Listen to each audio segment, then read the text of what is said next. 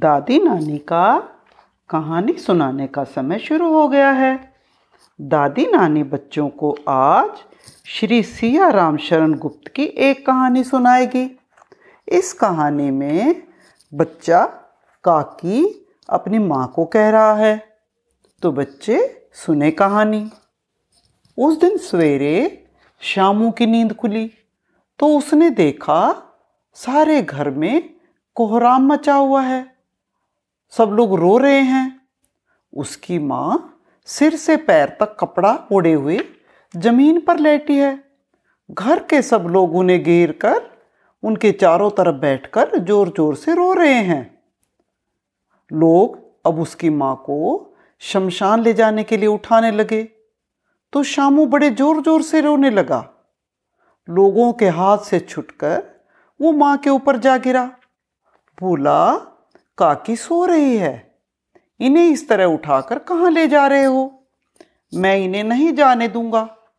लोगों ने बड़ी मुश्किल से उसे हटाया।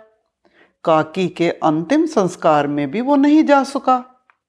एक दासी बड़ी मुश्किल से उसे घर पर ही संभाले रही। घर के बड़े लोग उसे विश्वास दिलाते रहे कि उसकी काकी उसके मामा के यहाँ गई है। लेकिन उसको सब बात समझ आ गई थी। काकी, और कहीं नहीं, बल्कि ऊपर भगवान जी के यहाँ चली गई है।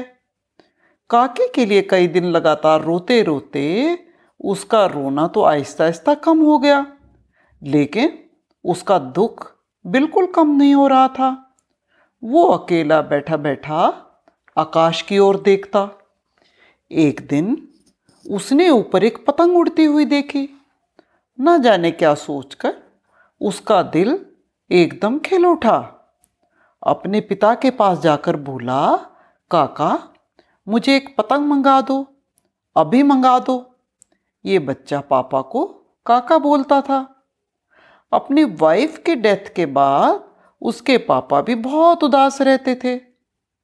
पापा ने जवाब दिया अच्छा बेटा, मंगवा दूँगा। कहकर वो वहाँ से चले गए। शामू पतंग के लिए बहुत जल्दी में था। वो अपनी इच्छा को रोक न सका। एक जगह खूंटी पर पिता का कोट टंगा था। उसने इधर उधर देखकर एक स्टूल सरका कर रखा और उसके ऊपर चढ़कर कोट की जेब टटोली। उसको जेब में एक रुपया मिला। उसने रुपया निकाला और तुरंत भाग गया। सुखिया दासी का लड़का भोला श्यामू की ही उम्र का था।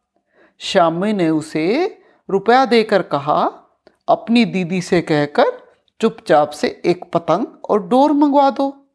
देखो, खुद अकेले में लाना, किसी को बताना नहीं है। पतंग आई। एक अंधेरे कमरे में उसने डोर बांधी। श्यामू ने धीरे से कहा, भोला किसी से न कहो तो एक बात कहूँ?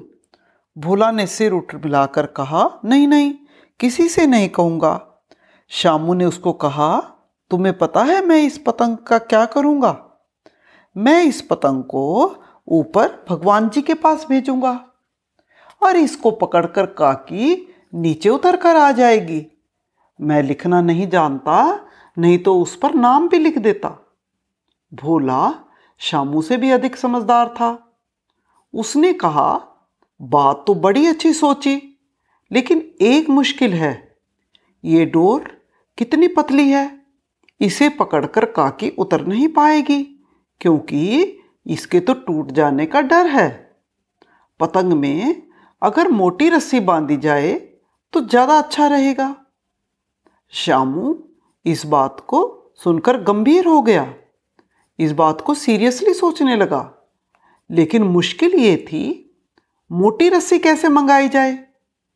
पास में तो पैसा है नहीं, और घर के जो आदमी हैं, वो तो पहले ही उसकी काकी को बिना दया के शमशान में जाकर जला आए हैं।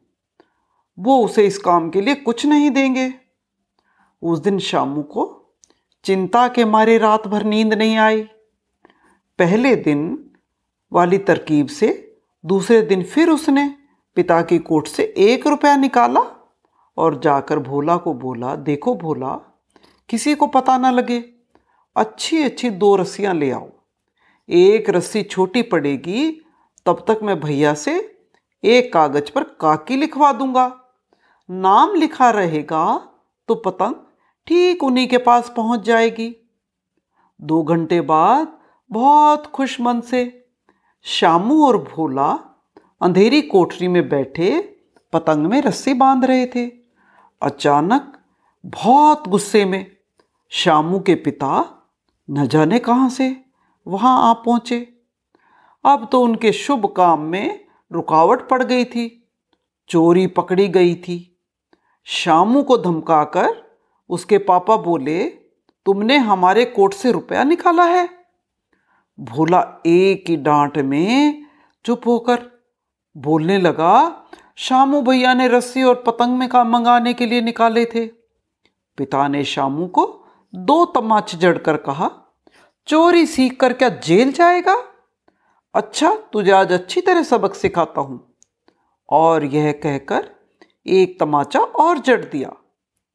कान मलने के बाद पतंग फाड़ डाली। अब रस्सियों की ओर देखकर बोले, ये किसने मंगाई? भोला ने कहा, इन्होंने ही मंगाई थी। कहते थे इससे पतंग उड़ाकर काकी को राम के यहाँ से नीचे उतारेंगे। भोला की बात सुनकर पिताजी हक्के बक्के रह गए। उन्होंने फटी हुई पतंग देखी और उस पर चिपके हुए कागज़ पर लिखा था, काकी। तो बच्चों, आज की कहानी यहीं खत्म होती है।